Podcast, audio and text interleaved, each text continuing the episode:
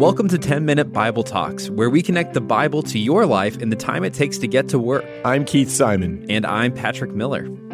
If this podcast has been helping you in your walk with God, would you take five seconds to help us? Hop onto Twitter and follow our new Twitter account at TMBT Podcast. If you go there, you can see our latest episodes. You can also follow Keith and I and send us messages. We, would love to follow you back and see what's happening in your life. Right now, we are asking who is Jesus? Excavations in the old city of Jerusalem uncovered a first century residence, which they actually think belonged to the high priest at the time of Jesus. So, according to the Gospels, the religious leaders they held a mock trial of Jesus actually inside of the high priest's residence. And Meanwhile, Peter and John, they're waiting outside nervously in, the attached courtyard.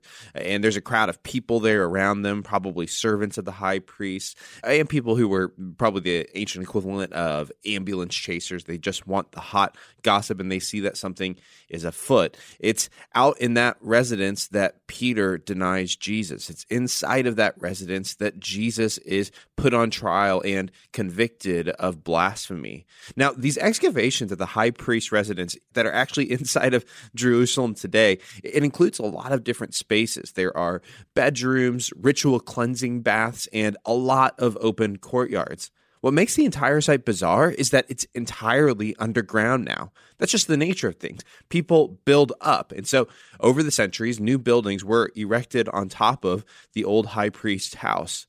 So when I visited this residence in Israel, I walked through many of the, the spaces, the courtyards, and I tried to imagine them open to the sun and open to the moon. And they must have been beautiful. There's colorful geometric mosaics lining the floors. Fine stones cut from nearby quarries make low and high walls. And there's lots of places to sit. But now it's all underground. It's only visible to people who know where to look. And then it struck me uh, that I wasn't really imagining the most poignant things that took place in those ancient courtyards. Yes, they were beautiful at one point, but something dark happened where I was standing. I looked down at my feet, and standing on that ancient pavement, I wondered did Peter stand here? Was this the courtyard where Peter denied Jesus not once but three separate times? We know that the denials took place right here in these courtyards let's read the story. Mark 14, 66. While Peter was below the courtyard, one of the servant girls of the high priest came to him. When she saw Peter warming himself, she looked closely at him. You also were with that Nazarene, Jesus, she said. But he denied it. I don't know or understand what you're talking about, he said, and went out into the entryway. When the servant girl saw him there, she said again to those standing around, This fellow is one of them. Again, he denied it. After a little while, those standing near to Peter said, Surely you are one of them, for you are a Galilean. Uh, they're obviously recognizing his particular accent. Just like in the United States, there's a Southern accent and then there's Midwestern accents. Same thing back then. And they're saying, Look, we recognize your accent. You don't sound like one of us Southerner Jerusalemites. You sound like someone from the North. You're Galilean. Mark 14, 71. He began to call down curses and he swore to them, I don't know this man who you're talking about. Immediately, the rooster crowed the second time. Then Peter remembered the words Jesus had spoken to him Before the rooster crows, you will disown me three times. And he broke down and he wept. I realized that in a strange way, Peter's disloyalty to Jesus was a lot like this underground room that I was standing in. On the surface, Peter made bold proclamations Jesus, I'll never betray you. Jesus, I'll never deny you. I can easily imagine the other disciples around him. They're all nodding their heads in unison. They'd come this far, they weren't turning back. And anyone looking at this ragtag band of followers, on the surface at least, would have to agree with that assessment. Many disciples had already abandoned Jesus because he said things that upset the religious establishment on both the right and the left. He'd said things that drew the ire of the politicos and power brokers. And so people were leaving him in droves. But these 12, these 12, they stuck with him despite it all. Why? Well, maybe it's because they loved the crowds more than they loved Jesus. Or maybe it's because they truly loved Jesus. But at least on the surface, to the watching world, it was obvious these people are Jesus people. What about you?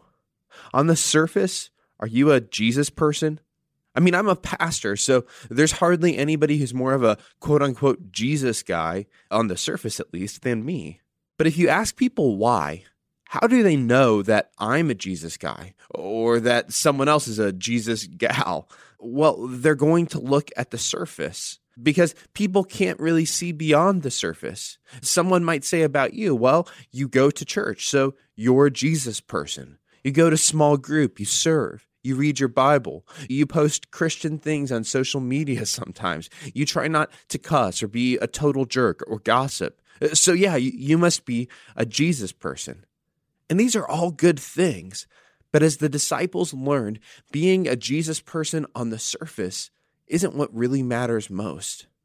On the last night of Jesus' life before his crucifixion, Mark carefully details betrayal after betrayal after betrayal. It's as though he's forcing us to see that building beneath the surface, the true heart uh, beneath the surface. Just like the high priest house that was buried out of sight today, the disciples, their true loyalty to Jesus, it was also buried and out of sight. They might look on the surface like they would never be disloyal, but the reality turns out to be something different. Judas fell first. Mark 14:43. Just as Jesus was speaking, Judas, one of the 12, appeared, and with him was a crowd armed with swords and clubs. This crowd with Jesus' once follower Judas, they approach Jesus. And Peter, he takes out his sword. He fights back violently. He cuts off the high priest servant's ear. But Jesus tells his disciples to stop the violence. And it's at this point that the entire house of cards crumbles. Verse 50 Then everyone deserted him and fled. And after that, we get this bizarre story of another denial. Verse 51 A young man wearing nothing but a linen garment, which was pretty normal back then, was following Jesus. When they seized him, he fled naked, leaving his garment behind. Many scholars think that this is a first hand account from Mark himself. Mark is inserting himself into the story to say that even he was among those who denied Jesus. And then, of course, there's the story of Peter, which we've already read. So, what was hidden beneath the surface?